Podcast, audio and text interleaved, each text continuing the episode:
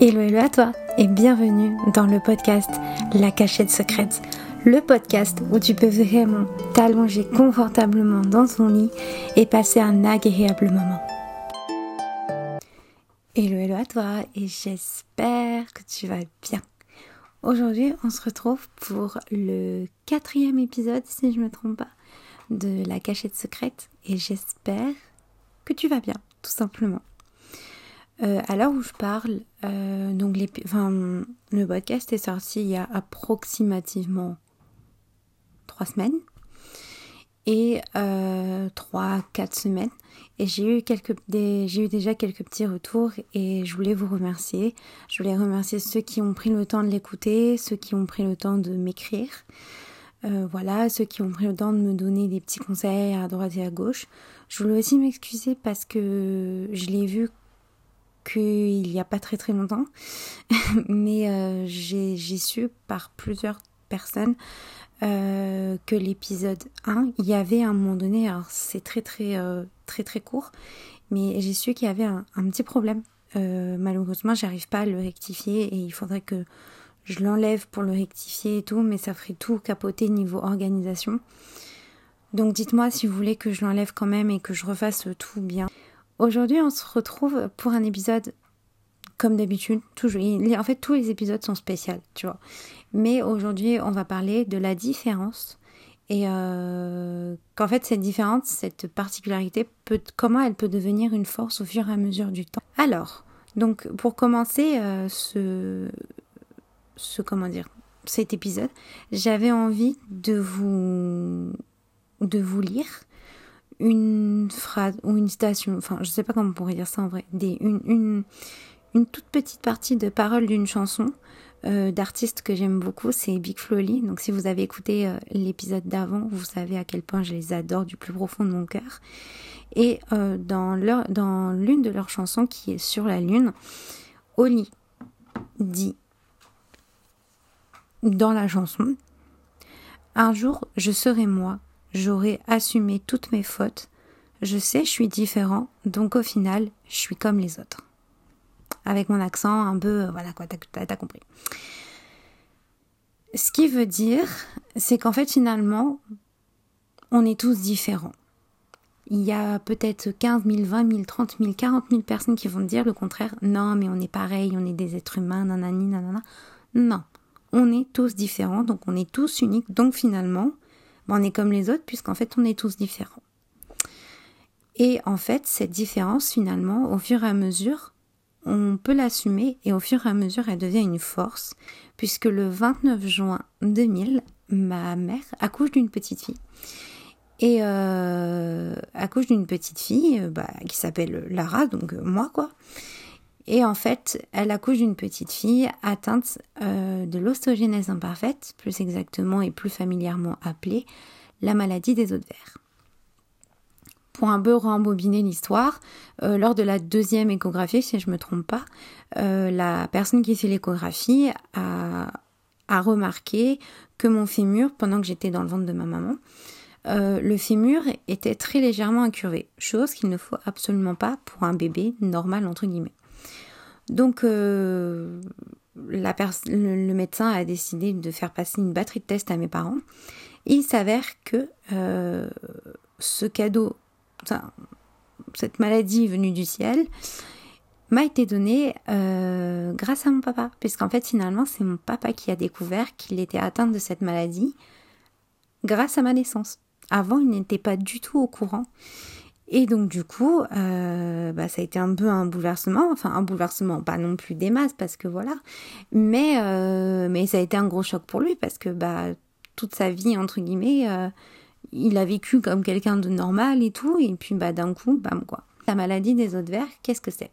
Bah, En fait, comme son nom l'indique, cette maladie rend les personnes qui sont atteintes de cette maladie rend les os beaucoup plus fragiles. Donc ils sont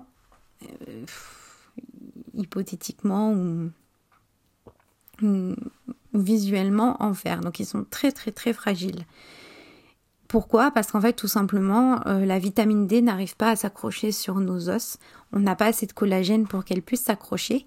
Et du coup, ce qui fait que, bah, vu qu'on a très peu de, vitamines, bah, nos, os, nos os se cassent plus facilement, se fragilisent beaucoup plus facilement que la normale, entre guillemets.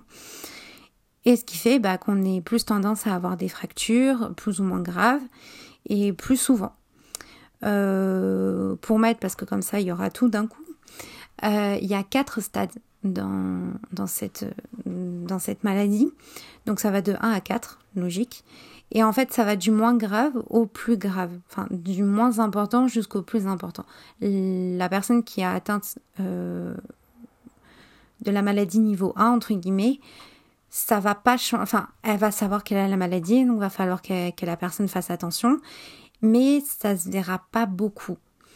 La personne, et en fait, plus on va, plus on va évoluer dans le, quatrième niveau, plus euh, ça va se voir, plus ça va être compliqué à vivre, et plus va y avoir forcément des fractures, plus, euh, plus le corps il va être encore plus fragilisé, et ça va être encore plus difficile de faire attention, parce qu'en fait, au niveau 4, c'est très compliqué, parce que c'est on se cogne le bras, euh, il y a quoi euh, Il y a énormément de chances que le bras soit cassé.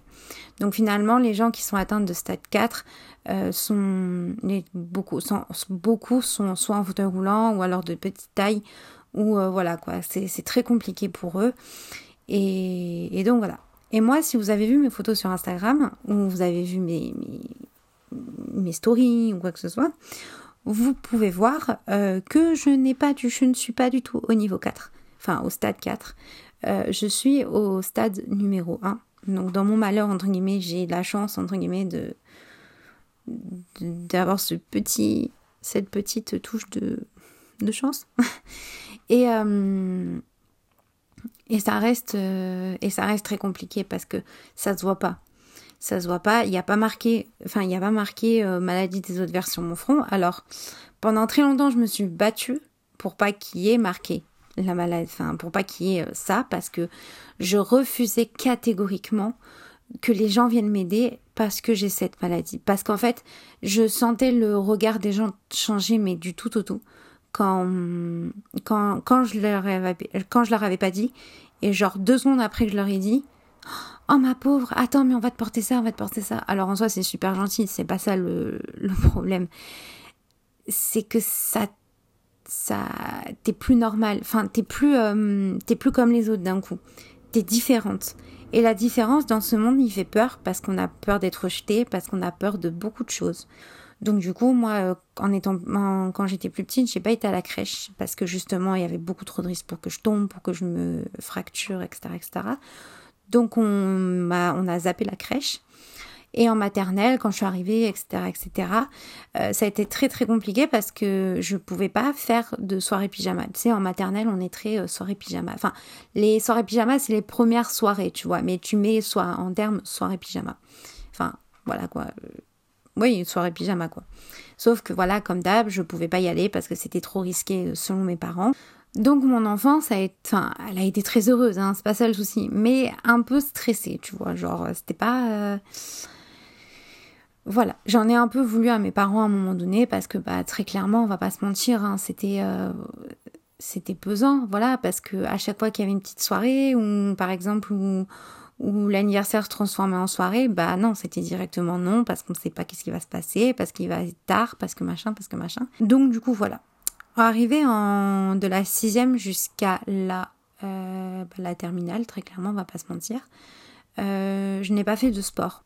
Et en fait, ces cours de sport, c'était soit euh, de l'athlétisme, du saut, j'allais dire du saut en parachute, bien sûr, là, des sauts, des sauts, tu sais, dans, vulgairement dans le bac à sable, du handball, du, du handball, du volleyball, du basket.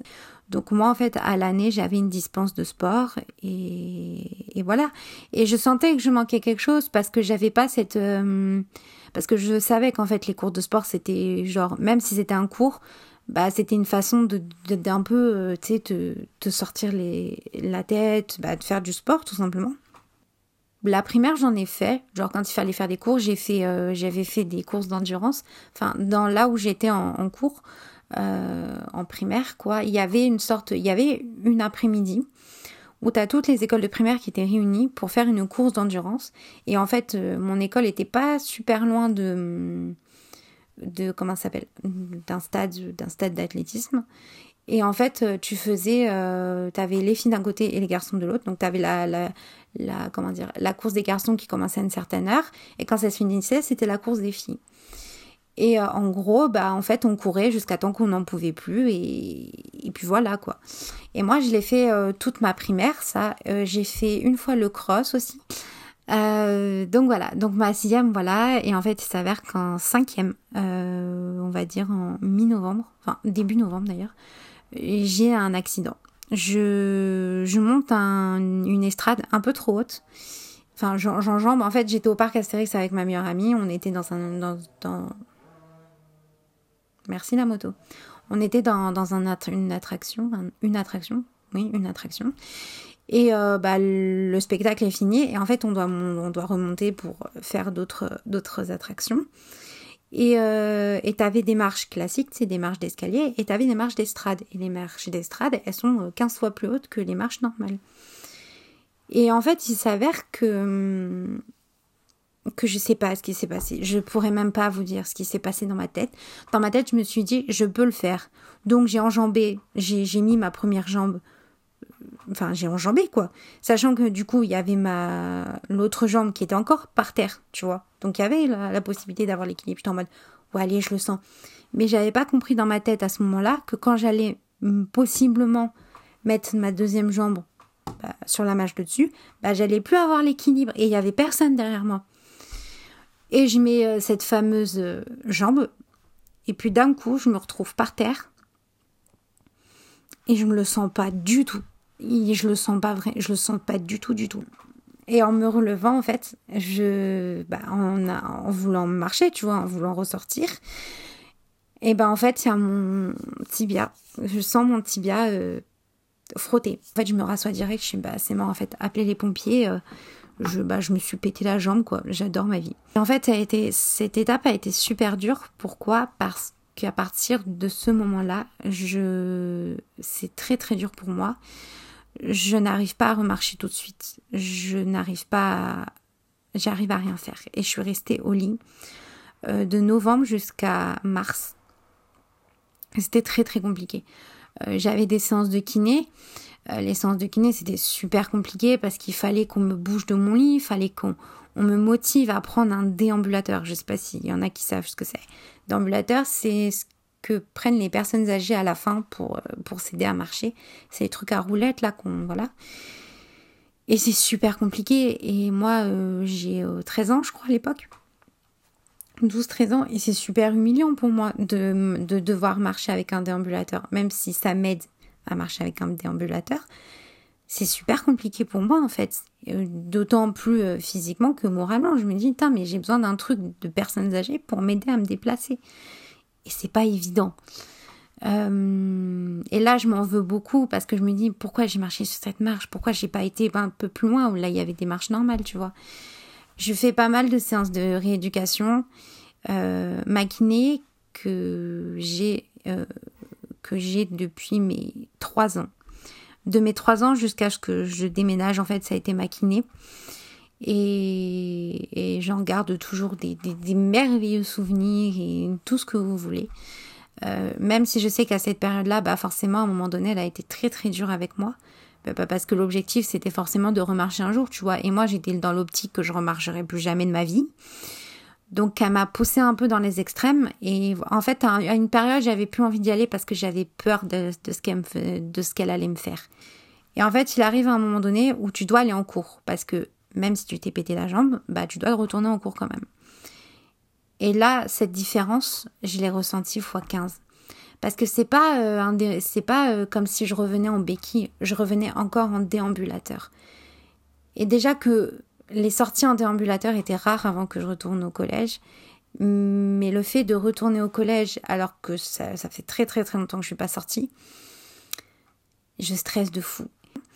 Et, hum, et voilà quoi. Et j'arrive et je les vois tous en permanence. Et il y a la moitié qui est en mode Oh Lara, trop bien et tout. Et t'as l'autre moitié qui est très horrible qui est horrible avec moi parce que bah parce que je suis différente, parce que je marche pas comme eux, parce que j'ai des difficultés à marcher. Et parce que c'est bah parce que t'es en cinquième quoi. Et en cinquième bah t'es un peu bête sur les bords tu vois. Et, et du coup tu te moques très facilement du regard des gens etc, enfin tu te moques tu te manques oh tu te moques très facilement des gens différents. Et et moi cette rentrée là très spéciale je l'ai pas bien vécue du tout vous imaginez mais heureusement en rentrant il y avait ma meilleure amie euh, les amis euh, mes amis de l'époque il y avait mon crush qui m'attendait avec en mode Ah, mais Lara, si tu veux, je peux te porter ton sac. Est-ce que je m'attendais une seule seconde à ce qu'ils viennent me porter mon sac? Jamais la vie. Et actuellement, j'en garde toujours des, des, des, cicatrices, des séquelles, puisqu'actuellement, je ne sais plus courir et je ne sais plus sauter. Pourquoi cela? Parce qu'en fait, en cherchant un peu plus, on a remarqué que je ne savais plus, et même actuellement maintenant tout de suite, hein, je ne sais plus comment je suis tombée exactement. Parce que en voulant l'expliquer euh, en voulant l'expliquer aux, gens euh, bah, le jour même de l'accident quand ils m'ont demandé comment je suis tombée je bah sais pas comment je suis tombée. Il y a eu un il y a eu un trou noir. Je sais en fait je sais que je suis tombée mais je me souviens pas de l'impact je me souviens pas de je me souviens de rien en fait et hum, en fait on suppose que que j'ai une sorte de mini traumatisme crânien ou que j'ai eu une perte de connaissance. Et ce qui fait que je ne me souviens pas de comment j'ai pu tomber. Et ce qui fait sûrement qu'à ce moment-là, j'ai plus ou moins perdu la capacité de courir, ou en tout cas de réapprendre à courir et de réapprendre à sauter. Et ça aussi, c'est très compliqué à, accepter parce que bah dans la vie de tous les jours, même si en soi tu cours pas tous les jours et tu sautes pas tous les jours, on est bien d'accord. Mais c'est dur parce que tu dis que bah, il y a plein de trucs que tu peux plus faire du coup. Moi, je me retrouve avant, je pouvais faire, même si c'est pas conseillé, je me retrouve, je me retrouvais avant à pouvoir faire de l'athlétisme, à pouvoir faire des courses, etc., etc. Maintenant, je suis juste bonne à faire l'arbitre ou c'est tout point barre, tu vois. Et, et cette différence, je vais la ressentir très très très longtemps je vais la ressentir jusqu'à quoi Peut-être la peut-être jusqu'à ce que je rentre euh, au lycée euh, là où je suis actuellement. Euh, ouais, lycée en Bretagne quoi. Parce qu'en fait, il faut savoir que dans toutes mes classes, euh, parce que j'ai pris l'habitude et parce que voilà, je disais tout le temps en début d'année que j'avais une maladie, tu sais, je prenais la parole. Oui, euh, je suis Lara, euh, je prends la parole aujourd'hui pour vous dire que j'ai la maladie, que j'ai une maladie, la maladie des de verre. Donc, s'il vous plaît, me bousculez pas dans les couloirs et le tralala. Ce qui faisait que toute la classe était au courant jusqu'à la fin de l'année. Donc c'était en mode ah non mais faites attention, ah mais il y a Lara, ah mais nanana. On arrive en seconde, j'arrive pendant ma seconde seconde en Bretagne. Et là, je me sens pas à l'aise de le dire. Et du coup, je ne le dis pas. Je le dis que à mes amis de l'époque. Je le dis que à ces personnes-là. En fait, je peux voir la différence des, de... quand j'étais à Paris, parce qu'avant j'habitais à Paris. J'étais très, oh, je sais plus c'est quoi le mot, euh... enfin très surprotégée. Quand je suis arrivée en Bretagne, en fait, c'était tout le contraire. C'était, bah écoute, qu'est-ce que tu veux que je te dise? Genre, t'as ta maladie euh, Ouais, bah. Euh, c'était en mode, bah qu'est-ce que tu veux que ça me fasse Enfin, qu'est-ce que tu ça me fasse, que t'aies une maladie ou pas, quoi Et. Et je m'y attendais pas. Et justement, et sur le coup, ça m'a fait extrêmement bizarre parce que, bah, finalement, je me dis, bah, finalement, j'aimais bien qu'on qu'on me protège parce que là du coup bah je ne peux que faire face à moi-même et il y a y a que moi en fait qui peut me faire confiance mais par exemple ma première et ma terminale STL voilà, les gens ils étaient adorables avec moi. Euh, j'ai fait un voyage à Londres. Les, les, personnes qui étaient au courant que j'avais la maladie, bah franchement ils m'ont ils m'ont tout de suite aidé quand on marchait parce que à Londres en fait on marchait beaucoup beaucoup beaucoup beaucoup. Et bah moi avec euh, avec l'accident que j'avais eu euh, quelques années auparavant, j'ai du mal à marcher beaucoup, je peux plus, je peux pas courir, j'ai une fatigabilité assez assez intense. Et en fait cette classe, elle a été très particulière pour moi parce que c'est là où j'ai compris que hum, tu avais plusieurs classes T'avais plusieurs personnes en fait. T'avais la personne quand tu lui disais que t'avais euh, une différence, bah oh ma pauvre, il faut que je te protège et tout. T'avais la deuxième personne, bah écoute, qu'est-ce que tu veux que ça me fasse? Et en fait, euh, t'avais la troisième et c'est ça en fait. C'est ce style de personne maintenant que que j'ai dans ma vie et que et que j'apprécie, c'est je sais que t'as la maladie, j'en ferai pas tout un pataquès, mais je m'en fous pas non plus. Genre, voilà, je serai avec toi, mais euh, voilà, si t'as besoin d'aide, t'inquiète, je suis là et je t'aiderai, tu vois. Mais euh, je serai pas euh, H24 là pour savoir si t'as besoin d'aide, etc., etc. Et en fait, en écrivant, parce qu'à un moment donné, j'aimais beaucoup écrire des poèmes, etc., etc. Et en fait, en écrivant, parce que c'était un jour de perme, je crois, ou quelque chose comme ça, et puis j'avais rien à écrire dans ma vie, j'écris.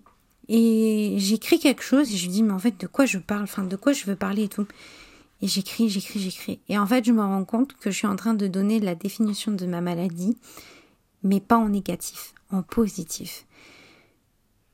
Et je me dis, mais en fait, en, l'écrivant sans vraiment le, tilter, tu vois, je me dis, mais mince, et en fait, je me rends compte que finalement, chier.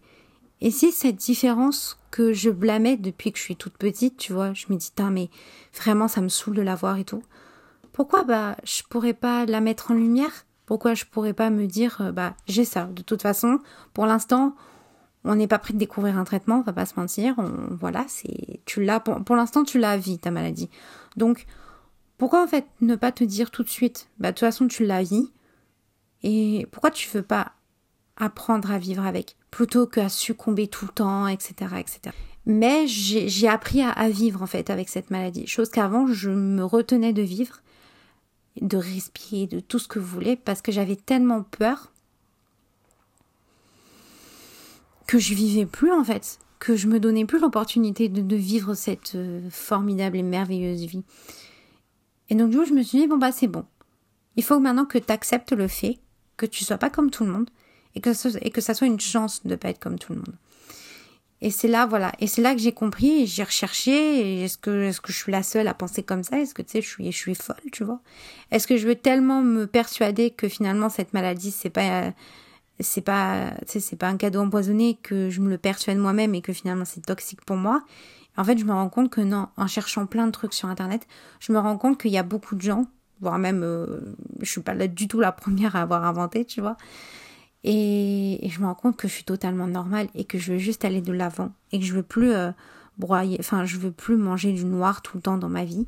Par exemple, quand tu es handicapé, quand handicapé, euh, tu peux avoir la possibilité d'avoir un dossier MDPH. C'est un dossier MDPH, c'est en fait c'est un dossier de travailleur handicapé. C'est quand tu recherches un emploi, tu le donnes ou tu le donnes pas, c'est toi qui vois à ton employeur et, euh, et ton employeur, euh, si effectivement ton handicap est assez lourd, s'il te prend dans l'entreprise, il doit aménager ton poste pour que ça soit le plus agréable pour toi et pour que ça y ait le moins de risques pour lui.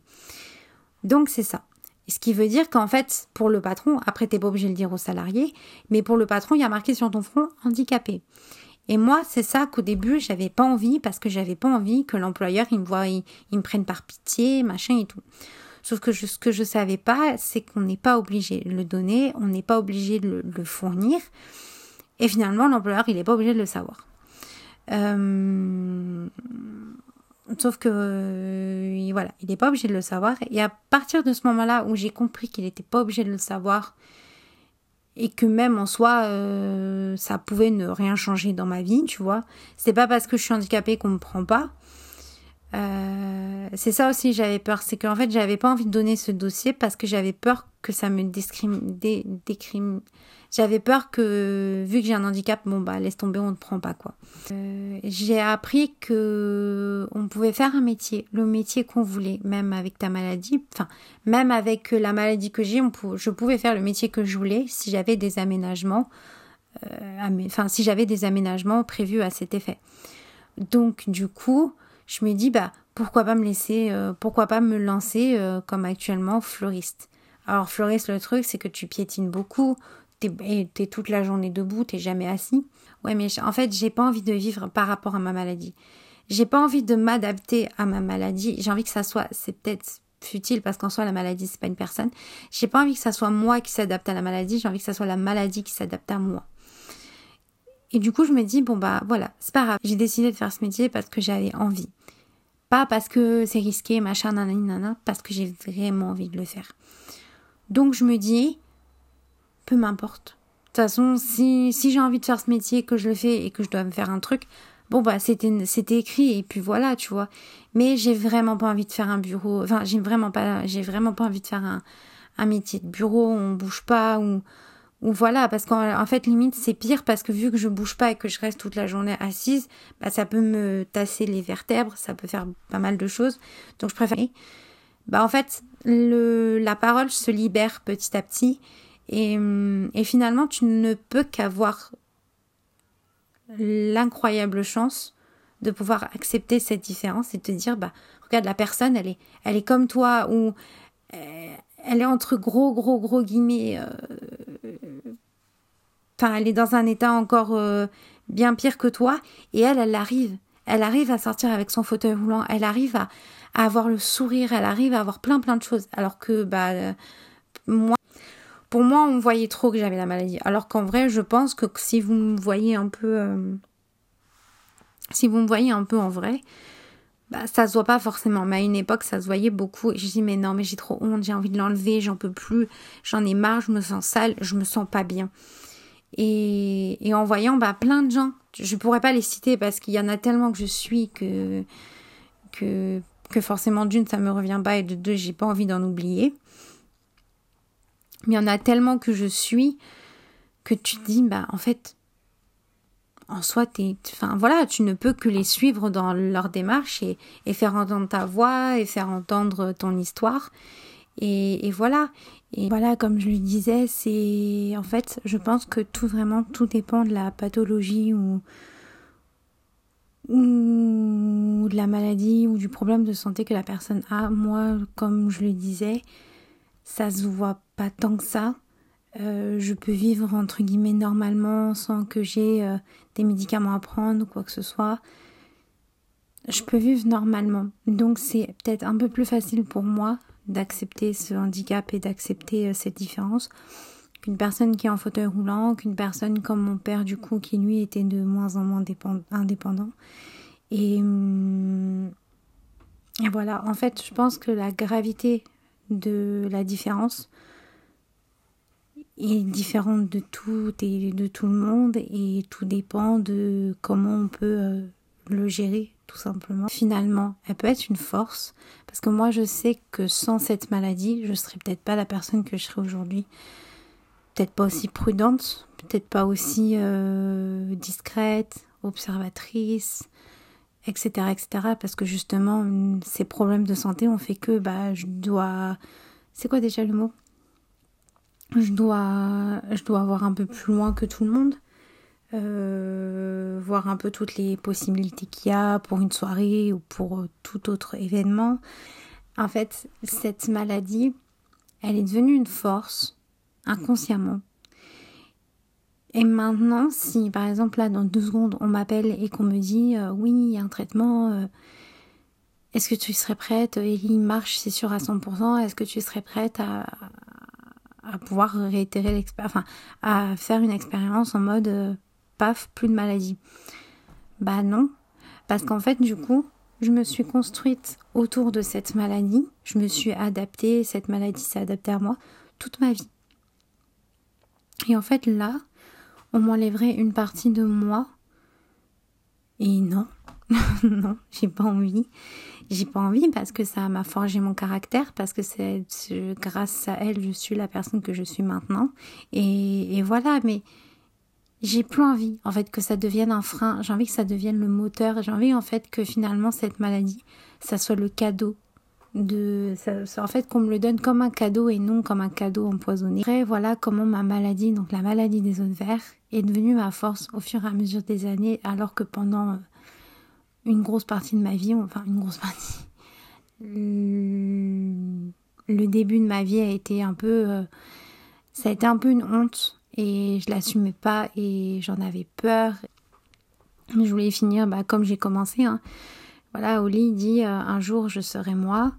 euh, j'effacerai toutes mes fautes et puis finalement euh, je suis différente donc au final je suis comme les autres et, hum, et puis voilà et en fait c'est ça la différence enfin finalement on n'est pas si différent enfin finalement on n'est pas si différent puisqu'on est différent donc au final bah c'est comme on est enfin finalement on est tous pareils en ayant des différences euh, écoutez cet épisode est maintenant fini J'espère qu'il vous aura plu, j'espère qu'il t'a plu. Euh, n'hésite pas à me dire en commentaire ce que tu en as pensé, si tu veux euh, que je parle un peu plus, enfin, si tu veux que je continue de parler de mes expériences, ou tu veux peut-être que je parle plus de développement personnel ou de, ou de toute autre chose. Voilà, c'est toi qui vois. N'hésite pas à me rejoindre sur, l'Instagram du podcast qui est, euh, que je me plante pas, qui est la cachette secrète tirée du podcast. Et sur ce, bah écoute, euh, je t'embrasse très très très très fort. Je te souhaite une bonne nuit, une bonne soirée, une bonne après-midi ou une bonne matinée. Et je te dis à dimanche prochain. Bisous bisous.